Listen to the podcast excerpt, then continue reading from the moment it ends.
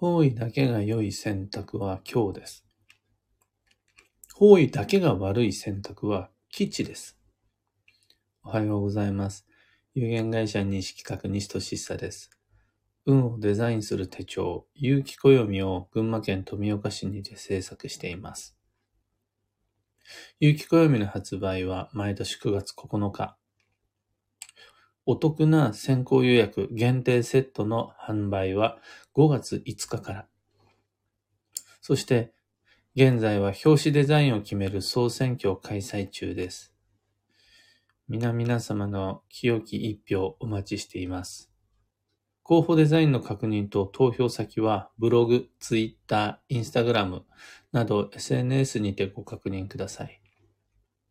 で、このラジオ聞く暦では毎朝10分の暦レッスンをお届けしています。今朝は、方位が良い、悪いという理由だけの選択はすべて今日というテーマでお話を。結論から先にご紹介すると、方位しか良くない。それ以外の魅力や利点がない。そういう選択肢は運が悪いからやめた方がいいです。一見運が良さそうに見えますが、方位しか利点がない時点で運は悪いです。やめるべきです。逆に、方位だけが悪い。いろいろ探してみるんだけど、悪いのは方位だけ。それ以外には多くの必要性や必然性が見つかる。あくまで方位だけが今日となる選択肢。それって、運が良いから諦めちゃダメです。その選択肢こそ選ぶべき一つかもしれないです。これで今日の要点は終了です。ここから全部補足説明です。そもそも方位学、基地方位、強方位というのは移動の吉凶を占う考え方です。どこへ自分が行くのか。それはどこから来たのか。移動を伴う様々な判断、決断、実行において参考にする判断材料の一つが、基地方位、強方位という方位学です。この判断材料の一つというところがポイントで、方位が全てではないわけです。移動の際の目安は方位だけじゃないです。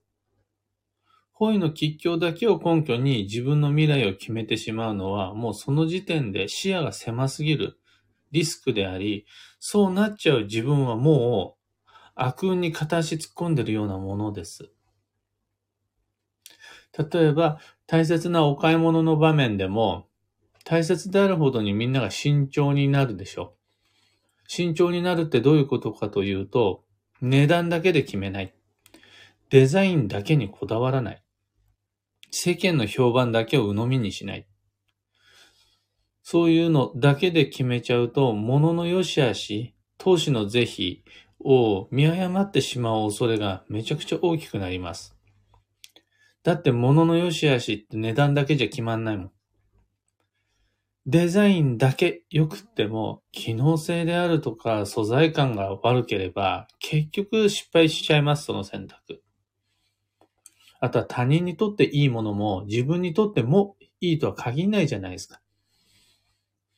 だからみんな複数の視点を持って実際に試してみたり、いろいろと意見を聞いてみたりしながら、じゃあ総合的に見てこれが最も良い。デザインはいまいちかもしれないけど、それ以外は全部良い。値段は、まあまあお高くなっちゃうんだけど、少し予算オーバーなんだけれど、納得の選択をするとか。世間ではそんなに評判良くなくても、私にとってはこれがベリーベストの選択である。みたいなことやってるじゃないですか。そういうのが運がいいです。そういうのを吟味すると言います。で、その時にもう一つ利点を増やしたい。いろいろな視点がある中でもう一つアプローチの仕方を増やしたいと思った時に利用するのが方位学です。法医学だけで何かを決めるんじゃないんです。値段もよし、デザインもよし、素材感は悪し、あともう一つ、判断材料を増やしたいと思ったら、方位はどうですか？方位よし、方位悪し。ところでタイミングはどうですか？自分の実感はどうですか？こんな風にして、方位の良し悪しも判断材料の一つに加えるんであるならば、それによって、その選択肢の運は底上げされます。良くなります。これを、どこで勘違いしたんだか、方位だけがいいか悪いか。はい、このものは良い。方位だけが良い悪い。はい、この人は悪い。って決めるようになっちゃうから運が悪くなるわけです。というか、他のことではできている総合的な判断、決断を、いざ引っ越しとか就職になると方位ばっかりにこだわるようになっちゃうのがもう明らかに不自然で何かしらの運の停滞を感じさせられてしまいます。僕は。で、立ちが悪いのが中には有能と言われる有名な専門家さんがもう車を買うなら基地方位でなければならない。引っ越しをするのは基地方位ででしか行けない。基地方位に旅行に行くと絶対に成功できる。これが強方位だったら病気になる。みたいなことを言うわけですよ。ネットとか。占いの館とかで。しかもそういう意見の持ち主が少なくない。あの割といる。思ってる以上にいる。そんな非常識な考えを持ってる方が。で、法医学上は間違いとは言わないです。あの法医なんてどうでもいいよって書いてある法医学の教科書はないんで。理論的にはそれで合ってると思うんですが、問題はその運用の仕方ですよね。それを参考にすべき一つの目安である。という考え方で取り入れることができているみんなは運がいいです。一方で、それだけ良ければ良い。それだけ悪かったら悪い。それ以外に判断基準はないという、この世界に溢れんばかりに存在するすべてのヒントを全部捨てて法医学だけにこだわってしまう人は、法医学が間違ってるんじゃない。その運用が間違ってる。というわけです。実際に方位だけを理由に車の購入したり、方位だけで転居の良し悪しを決めつけちゃったり、方位だけで自分の職業選択を決めちゃったりする人は、運を乱す恐れが大いにあるので、もうみんなにやめてそれだけはって言ってます、鑑定の現場で。じゃあ方位なんかどうでもいいかっていうとそうじゃなくて、方位も基地だったとしたら、それは基地だと思います。他にも理由があって、これいいな、そう思える選択肢なんだけど、実は方位もいいんですということであるならば、じゃあきっとそれってことですよ。って言えます。また、方位も今日であるならば、それは今日です。誰が何と言おうと。方位が今日なんじゃないです。方位も今日であるならば、これも良くなくて、ここでも評判が悪くて、ここでもいまいち自分に合わないと思い、よくよく調べてみたら方位も今日であるなら、もう、1個か2個メリット利点があったとしても、それやめた方がいいです。それは今日だと思います。この考え方ができるかどうかで、法医学が自分にとっての束縛呪縛になるのか、それとも後押し、エンジンになるのか、全然変わってきます。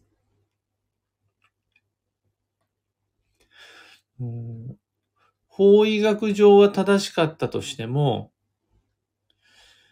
運としてやめた方がいいものっていっぱいこの世界にあります。逆に、法医学上は悪かったとしても、うん、法医学上悪かったとしても、必要なものって、必要な人っていっぱいあります。そこでの、運の分かれ目って何かというと、方位だけで見るのか、それともそれ以外のことと並列して方位を加えていくのか。これでやっぱりガラリと流れが変わってくるので、暦を利用する人、方位を取り入れる方は、それも判断材料の一つとして運用することができると安心です。今朝のお話はそんなところになります。ヒント見つけてもらえたら配信終了後、いいねのボタンお願いします。一つだけ告知にお付き合いください。12ヶ月の恋愛運デザイン2023という講座に関して、2023年3月24、25、26の金土日3夜連続で21時から Facebook グループにてオンライン講座開催します。受講には Facebook アカウントが必要になります。で、まだ予定よりだいぶ手前なんですが、明日、明後日、11、12は、どうして出会いがないのか、どうしたら出会えるのか、この恋愛運を読み解く上で根源となるようなお話、肝の部分をプレ講座としてご紹介します。プレ講座はそもそもみんなちゃんと視聴環境を整えられますか ?Facebook グループに入ったのはいいけど、Facebook で映像を見ることできますか？っていう練習みたいな感じで企画しているのがプレ講座なんですが、今となってはもうすっかりそれが定番になり、プレ講座で前提をいろいろご紹介していくみたいな感じになっています。なので、興味がある方、どうして出会いがないのか、どうしたら自分にとって必要な運の片割れに出会うことができるのか、興味ある方、アーカイブも残るのでライブ配信見られなくても心配なしです。疑問も質問もそれに対して常時受けたまわっています。というわけで、お申し込みお待ちしています。あと、もうすでにお申し込みの方は、明日21時、明後日21時、ぜひとも Facebook グループで集合してください。さてさて、今日という一日は、2023年3月10日金曜日。3月は本年度最初の繁忙期です。運を動かす頑張りどころ。とはいえ、いきなり順調に運が動くことないんだろうなって思うんです。常識的にも実感としても何かしたら何か起こる。それはその通りなんだけど、何かしてるのに何も起こんないってことはない。何かしたら何か起こるのは当然なんですが、それが必ずしも良い反応ばっかりじゃない。イベント企画してみたら、その運営において手間がかかっちゃったりとか、人に話しかけてみたら思わぬ反発を食らったりとか、なんかするってやっぱり、ハッピーなことばっかりじゃないじゃないですか。それでもやっぱり思うんです。本年度最初の繁忙期。今こそ運を動かす頑張りどころ。いちいち反応で、がっかりして、落ち込むんで、簡単に諦めちゃったらもったいないです。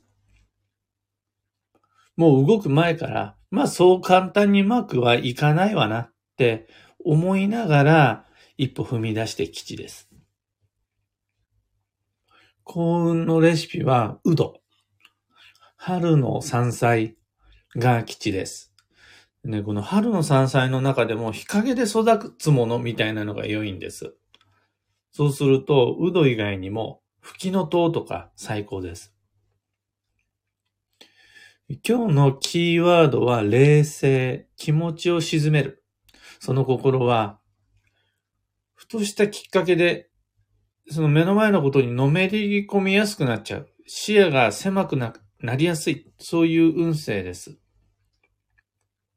そこで、視野が狭い状態で、これはいいんだ。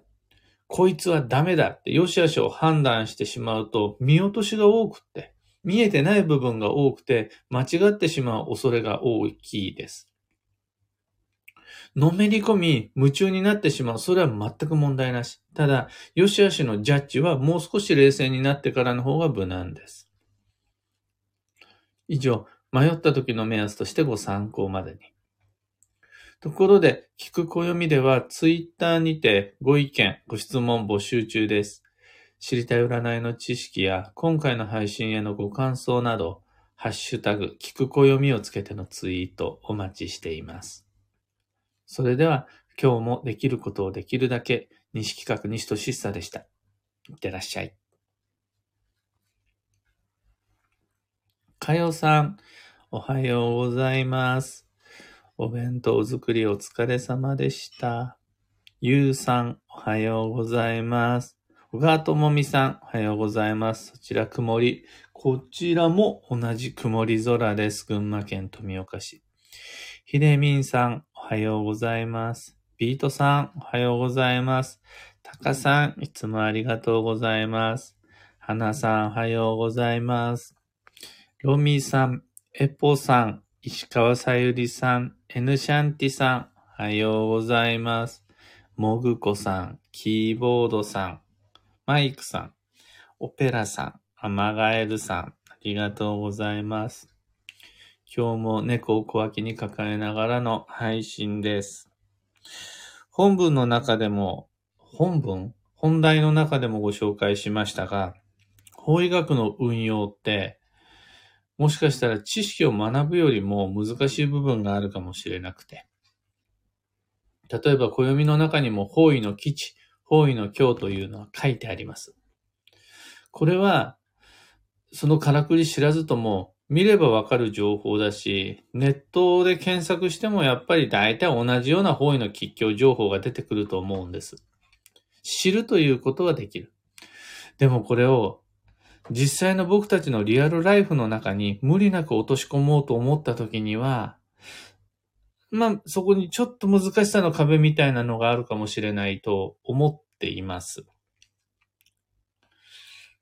で、その時の心構えの一つが、それもまた一つの判断材料である。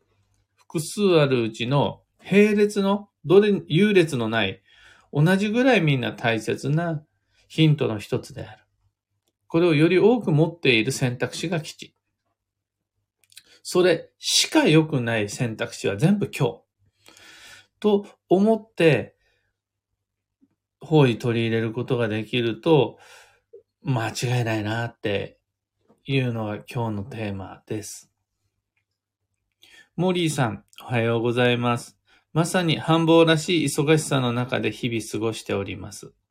動けば何かが動き、それは想定外の出来事ばかりだったとしても、だったりもして、一つの行動が発生し、必要なことがあれこれのあられのように降ってきます。大変だけど動いている実感を得られ、必要なことを得て、また次へと進める原動力にもなっています。数ヶ月後、数年後、きっと今を懐かしむ日が来るなぁと想像するとほっこり。今日も頑張ります。とのこと。コメントありがとうございます。僕もまさに同じような実感を持っていて、最終的にこんな風に思うこともあります。何にもしなければ楽なんだけどな、っていう感じ。例えば、本当に人と向き合えば、うまく通じることばっかりじゃなくて、めんどくさいなってなるし、何か新しいイベントを企画すれば、その面倒手間、労力負担、責任が増えて、ああ、なんかな何もしないでいつも通りのことやってるのが一番楽だなって思ったりするんですが、そっちを主成分に過ごしてしまったら本当にもったいないのが、この春の盛り、3月というやつです。やっぱり、ただ暦の運勢というだけではなく、春休みがあったり、お彼岸があったり、卒業があったり、入学があったり、年度末だったり、新年度が始まったりする3月の6日から4月4日までの期間は、いろいろあるんだけど、きっといろいろあるんだろうなって思いながらも踏み出すのがいいと思います。特に2023年は縁の年だから自分のテリトリーから外に飛び出してあそこ行ってみたりこの人と接してみたりするというのは仮に疲れたとしても良い疲れ仮につまずいたとしても良いつまずきそれで運が動いていくので張り切っていく価値あります。とはいえ無理は禁物です。今日もマイペースに運をデザインして参りましょう。僕も行って参ります。